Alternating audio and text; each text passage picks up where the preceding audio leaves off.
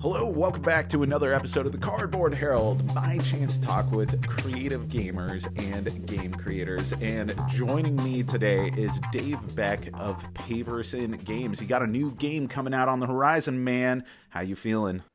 Uh, no sleep, tired, anxious, uh, but excited. Very excited. Very happy to be here too.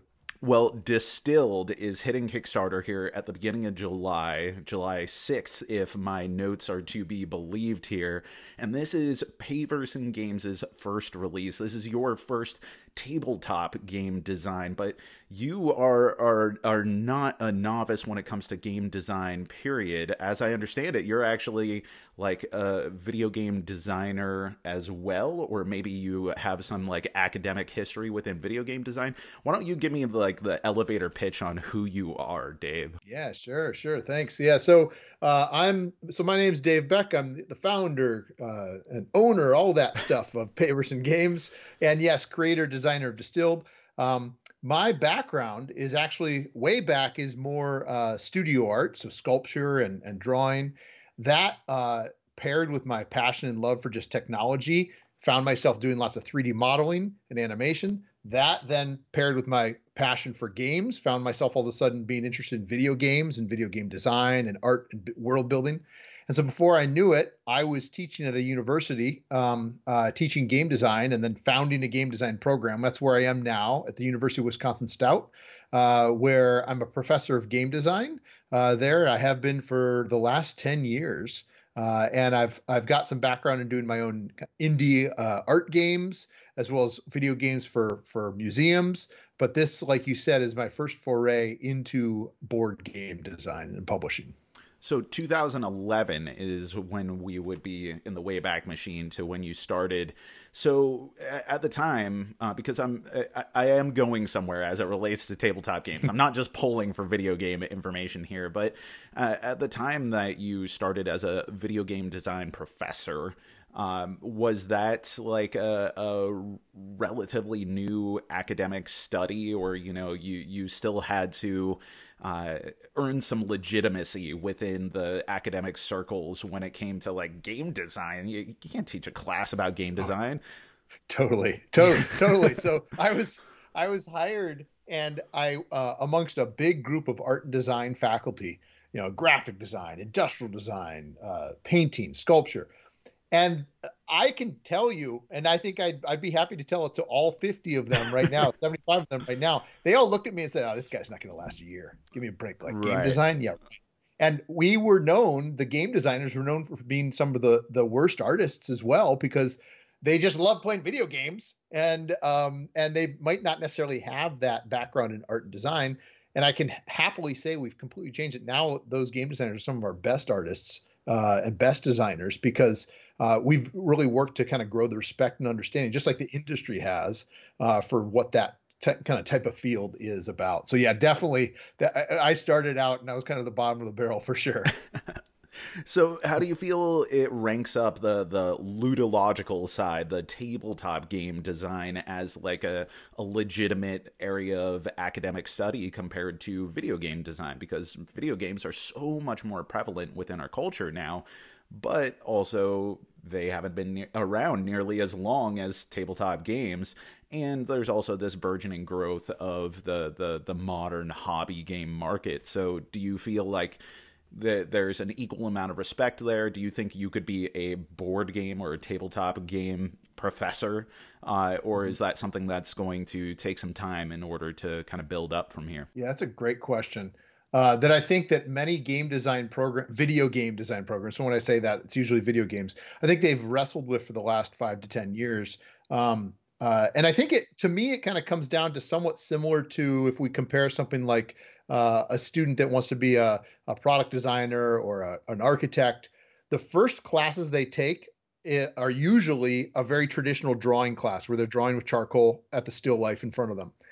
I'd like to liken board games to that same type of concept for video games. Our first class that we have our students uh, take as game designers at, at Stout, no video games.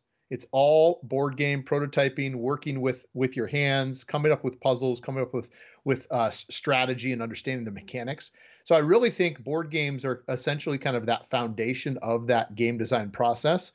Uh, Tracy Fullerton is a very well-known uh, game designer, but also professor uh, out in California. Has, has, released some amazing video games, but also she's written a book, and it's one of the probably the the the best books in game design out there.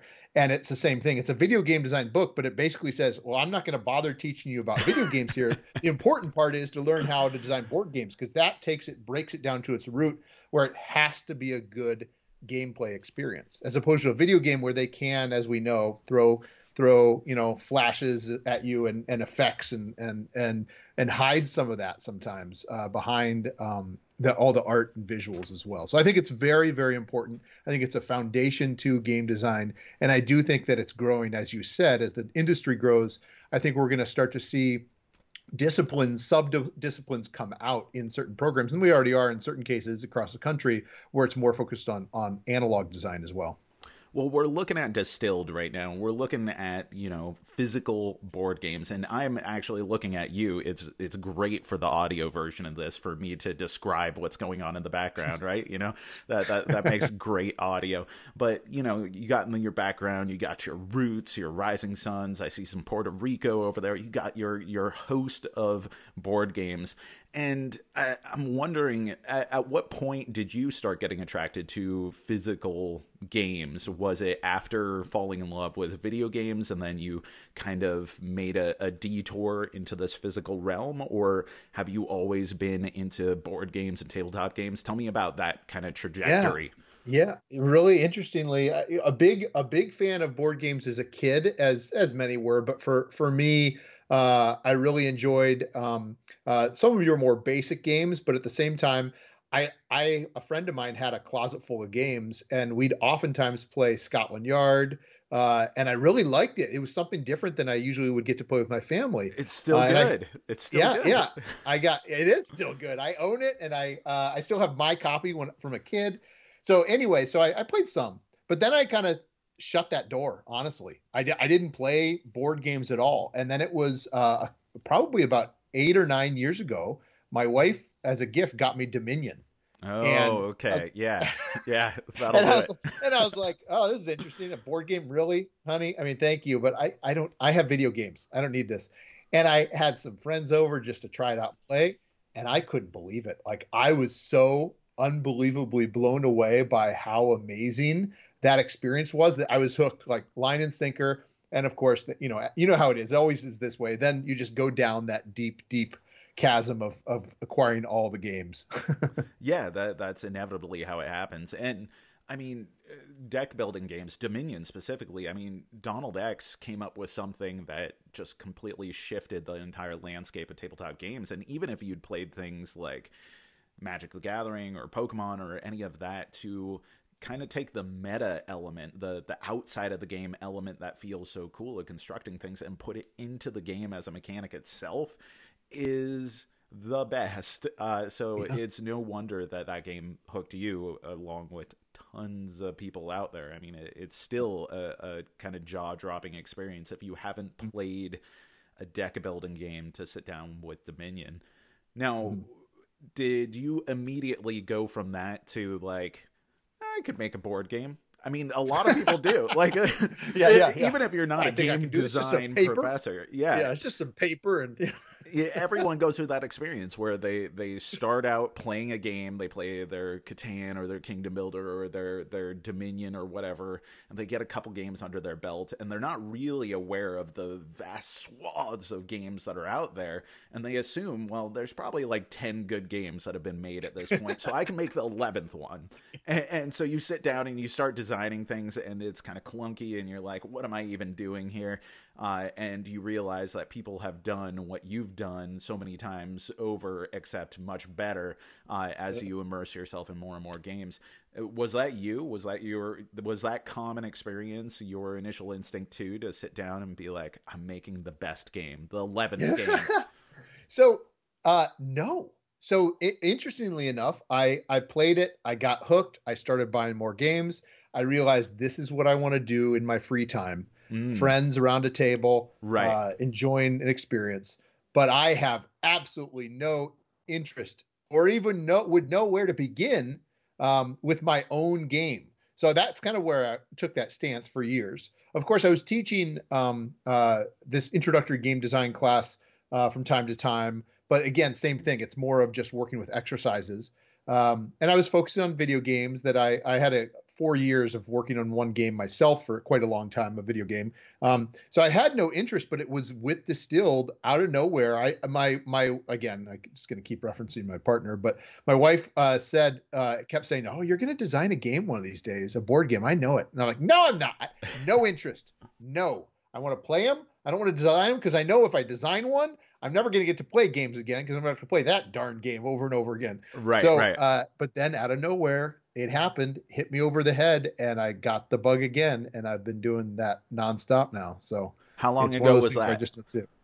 Uh, just about two years ago, year and a half, two years. So I haven't been working on it for that long. Uh, but um, for those that know me, uh, I I basically I work and then I get home and I do this straight all day, all night, uh, all weekend, uh, so, but it's been almost two years of working on distilled. Burning the midnight oil. That's did right. you start with theme or did you start with mechanics? I started with uh, a, a, dram of scotch. there you go.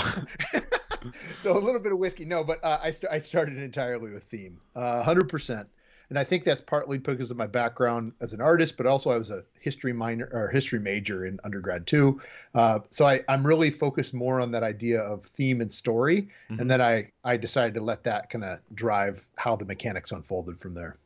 That's a good call. That's a good call. So so once you started developing some mechanics, like what was the aha moment for like this is something different. Because at this point if we're if i'm following my timeline if i got everything mapped out as uh, explained so far you had been uh, uh, playing board games for maybe like seven or so years at this point and so you'd seen a lot. You have those games on your shelf now. You you've seen the innovation the changes and everything and i imagine you as as a professor uh, as an academic you you you don't just want to introduce a reskin of an already existing concept that has been done to death. You want something that's fresh and invigorating and exciting, something that you would see on the table and be like, I want to buy this game.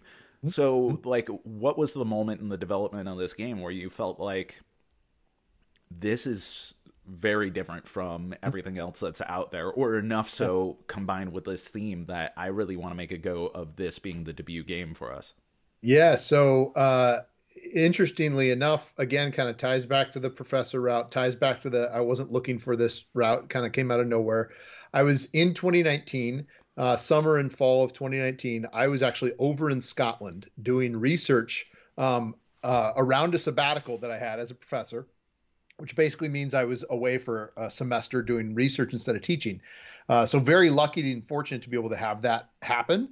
Um, I was over there and I was actually doing research on uh, historical Scotland, focusing on augmented reality and virtual reality. So again, still games, video games, and, and that type of uh, technology. Um, it was over there one night. I couldn't sleep, and uh, the the idea for the game literally popped in again after maybe a drink or two of scotch. The idea popped in popped into my head um, that oh my gosh, I had toured a bunch of distilleries up until that point, and I thought, wait a minute, there's this really interesting part about distillation, which is that the first part of the run that comes off the still Mm-hmm. and the last part of the run of the of the of the liquid is actually toxic. It's it's you can't drink it it'll blind you it's not good. But distillers always reuse it. So they take it and they put they set it aside and then they run it through again to reuse it for a new batch. And i thought wait a minute this could be interesting like I could work with some sort of deck mechanic where you blindly take the top, you shuffle things, you blindly take the top card and the bottom card as the head and the tail, the first part of the run, the last part, and you remove those. So you're kind of pushing your luck, but I could try and represent a distillery in the process of distilling and aging, which is kind of romantic, and selling and hiring people. And so that all happened in one night in terms of conceiving of this idea about a game about distillation. It was originally going back to Dominion, uh, uh, uh, deck builder.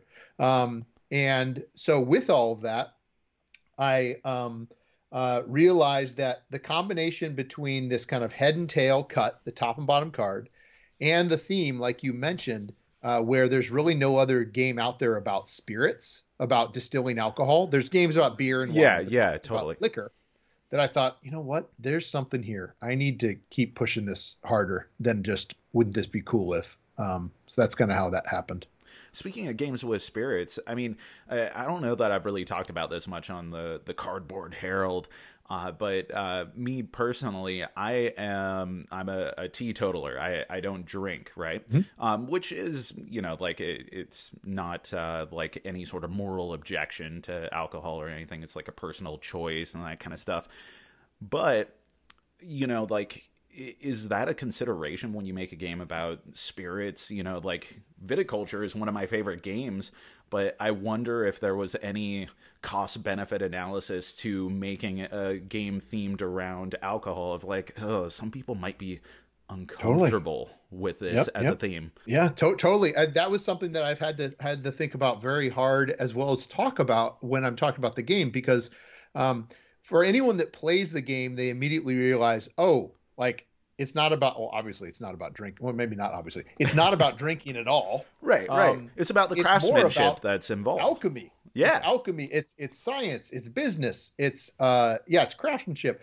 Uh and very much like um viticulture or brew crafters are two alcohol themed games that are worker placement. This is not worker placement. It's it's heavily card based but it's the same concept where i have i have to tell help people understand that no this is it could be about making tea like chai, right? Mm-hmm. It could be, um, but yes, it happens to be um, that industry, and it is something that I try and be respectful of. You know, I don't want this to be a, a, you know a trigger for people or for people that not be something that people aren't interested in. Kind of like what you said with viticulture. I want this to be something that, uh, d- regardless of whether you know or are interested in that theme, right. you'll still find uh, engaging, which I I hope to be the case. Yeah, I, I think most people, um, you know, who who don't have like maybe a moral objection to uh, alcohol can realize that there is a craftsmanship to this. There's a heritage. There's a, an entire like cultural identity in many cases that surround uh, the the the process of creating as well as consuming alcohol. You know, there there are beloved rituals that involve alcohol that are are very important from family perspectives and even religious perspectives. So you know, it, it kind of crosses the gamut. Um, so I, I can totally see why someone would be interested in you know in our home. You know, my my wife drinks, so you know she's like, all right, I'll have a glass of wine and play viticulture. And I'm yep, sure exactly. if uh, you know we we had uh, uh, this on the table, you know, she'd be like, distilled is yet another excuse here. Um, and that right. would be great. So when you're developing this game, when do you know that it's done? Like that that's one of the most curious things to me as a consumer, not a designer, as a consumer of games who's interested in the process of creative individuals is like how do you not overcook it? Mm-hmm. Yeah, oh, such a good question. And it's I don't think there's a there's a there, there's unfortunately I wish there was a thermometer I could stick in that thing and it would like the red thing yeah, pops up like oh good oh good I I thought it had more time. This is great. I'm done. Uh, but yeah that's um or a timer. That's not it's not the case. Um I think what I found was that um I went through I could talk about this forever but I went through rigorous play testing a lot of it of course online over the past year and a half. Um and uh I could see as I refined things and and accepted some people's feedback and decided not to accept other people's feedback or implement other people's feedback. Um, I could see that that that window uh, or that that volume of feedback to change certain things or to be critical about certain things, especially when you hear it repeated by multiple people, right. um, uh, that was starting to disappear to the point now where um, I, I, when we play test the game, I work with a, a, developer, a friend of mine, but also a developer over in the UK, Richard, who who's been working um, on the play testing as well with me. We're at that point now where we know, yeah, every so often people have something to nitpick about, but it's not necessarily uh, across the board. The game is the game doesn't break, right? The the game feels balanced when people play, and the scores end up, you know, uh, relatively close to each other. So it's some of those flags that pop up. And I think once you see enough of those flags that pop up, or you stop hearing people raise the red flag, um, uh, that's when you can kind of start to say, okay, it's good. But I'd also say, last thing about that is that it's not done yet, right? So i am bringing it to Kickstarter, um, and uh, we're continuing to play test. Uh, there's little tweaks here and there we're still continuing to do. So honestly, I, I, don't think it's going to be done until we realize, okay, we need to be happy with where we stand now, and it's time to send that away to the to the manufacturer. So, right, right. You know, I, I I'm trying to think of a quote by another professor, though not of game design, uh, but a game designer, uh, Richard Garfield. Uh, he had some sort of meditation on luck in games. And i can't think of the quote right now and google is not uh, coming back to me. Um, uh, board game geek is uh, or maybe actually this is on board game design lab. We're going over here to to gabe.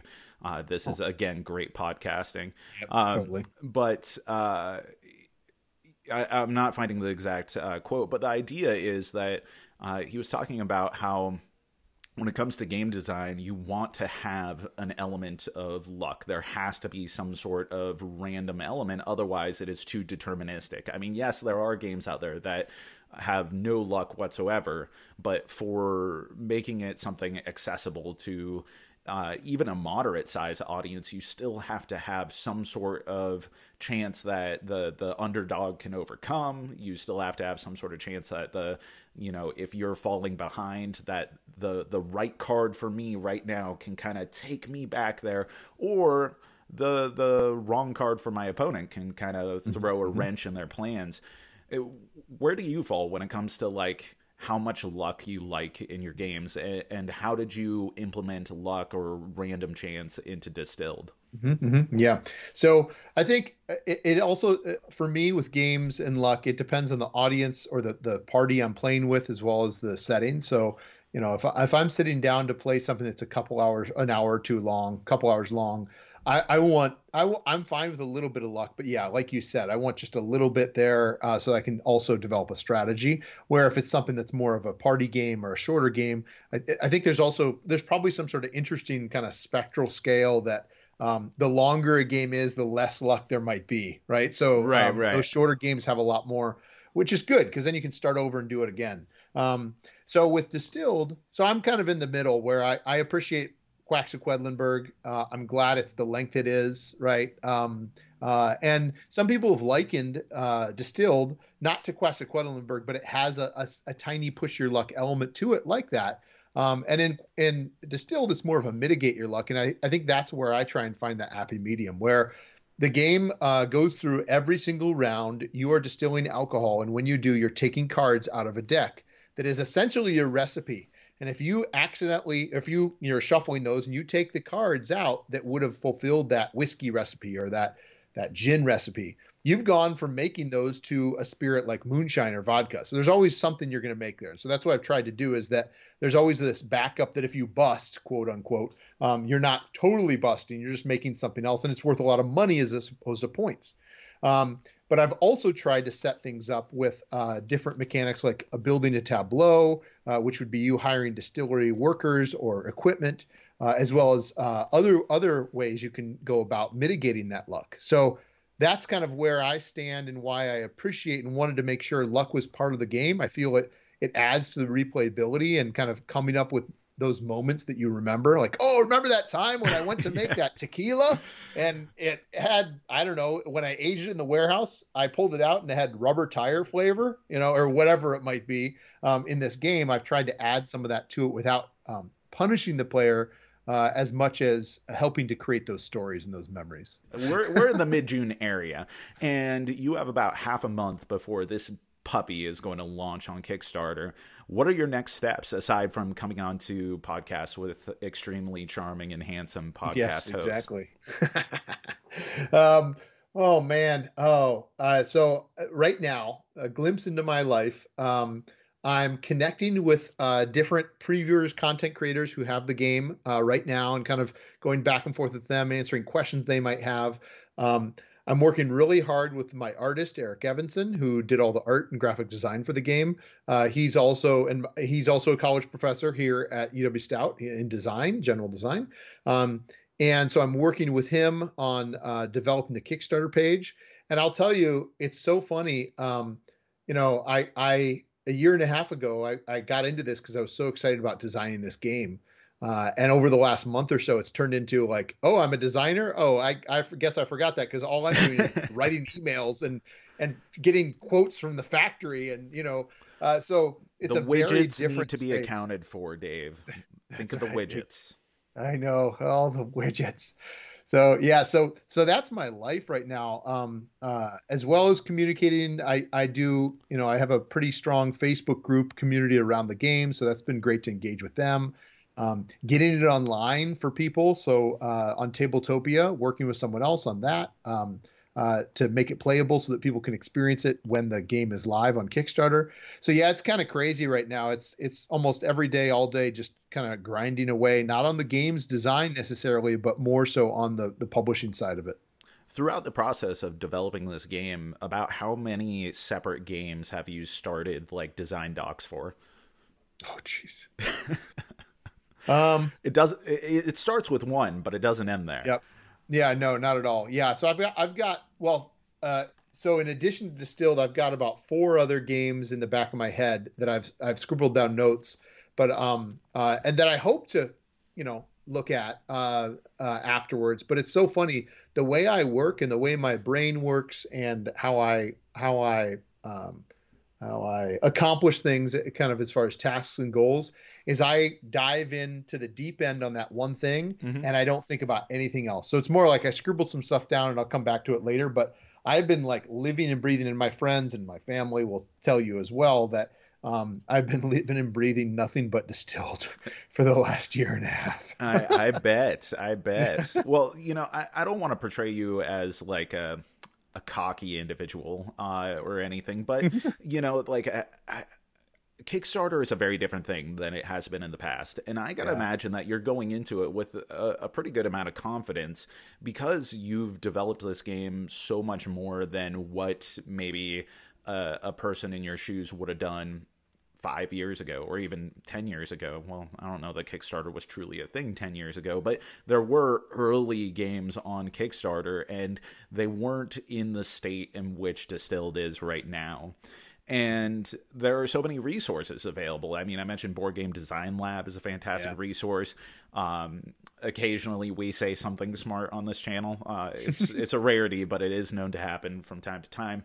Uh, and and also there there are tons of game design communities. There's Unpub and all that kind of stuff. So there is a risk. There is a potential darkest timeline in which Distilled doesn't fund. But mm-hmm. I mean, this just smacks of a game that's going to go up. It's going to fund. It's going to be no problem. People are going to love it. And it, from your point of view, from from where you're sitting, is it a matter of like you are confident that it's going to fund no worries there but it's a matter of like how much is it going to fund and stretch goals or are you genuinely in a place where you're like ah, i hope this this hits our dollar mark of getting Mhm, funded at all Yeah, uh, yeah. So that's something that definitely keeps me up at night. um, I I think based on so I had I had a I had a choice about a year ago. Uh, I had talked with some friends who had been through Kickstarter process before, well, not ten years ago, like you said, but close, uh, eight seven years ago, and um, and I whenever I talk to them about it, I I refer to it as the Wild West because it was it was a very Yeah. different time. yeah right? totally You could throw it like some scratches, some scribbles up, like, "Hey, give me, give me ten thousand dollars." Like, oh, sure, take Yeah. it. So, so that's I had a ch- choice. uh, I feel like about a year ago to say, okay, I could launch this thing soon. So I could launch it like at the time. I could say I could launch it in the fall of 2020, um, in the pandemic, but I could do this. Uh, and I could go for it. And I thought, or I could wait. I could do it. Wait an entire year uh, work build up to this. Uh, and I realized, to me at least, if I had launched a year or not a year ago, but launched last fall, I would have probably, I would hopefully have been able to make my funding goal, um, which is which is around eighteen thousand dollars. Um, I would like to have hoped, but uh, the game was in a very different space then, very different uh, uh, everything about it. Um, and it would have been closer to that Wild West idea of like, I've been working on this for just about a year. What do you think? Um, but I decided not to, and I decided to go all in on the other other approach where I'm I'm gonna basically take the next year to build up to it. I'm going to listen to your podcast. I'm going to listen to Gabe's podcast. I'm going to listen to, I'm going to participate in communities. Uh, I'm going to read books, right? I'm going to read Jamie's blog, like everything, right? And some of the stuff I've been doing already, but like really intently doing it.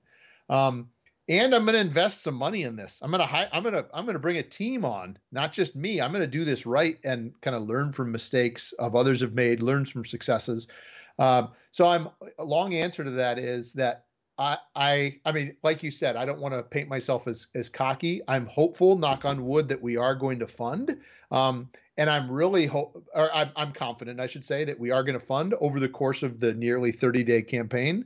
Um, but uh, I'm hopeful that we'll go beyond that because I've got some really, I'm really excited about some of the things that we're going to be able to do if we can get the community engaged in around around this idea. So we'll, time will tell. Um, uh, maybe I'll be eating my words. I'm not sure, but I, I really hope, I really hope that I'll uh, that we'll be in a happy place uh, come early mid July. Well, I'm confident that you're going to be in a happy place. So I want to know that 30 days into that Kickstarter, or however long it's going to take, mm-hmm. when you have finished that Kickstarter, you've just reached the culmination of two years of burning the midnight oil. And yes, there is more work to be oh, done more. at that point but what are you going to do to celebrate? What are you going to do as like taking one day off to set distilled aside and say yes it, it is a reality and now i can take some time for me totally. Well i'm i'm so excited. I'm going to be doing uh going to we always go to michigan and visit uh some family up there so we'll do that for sure in august.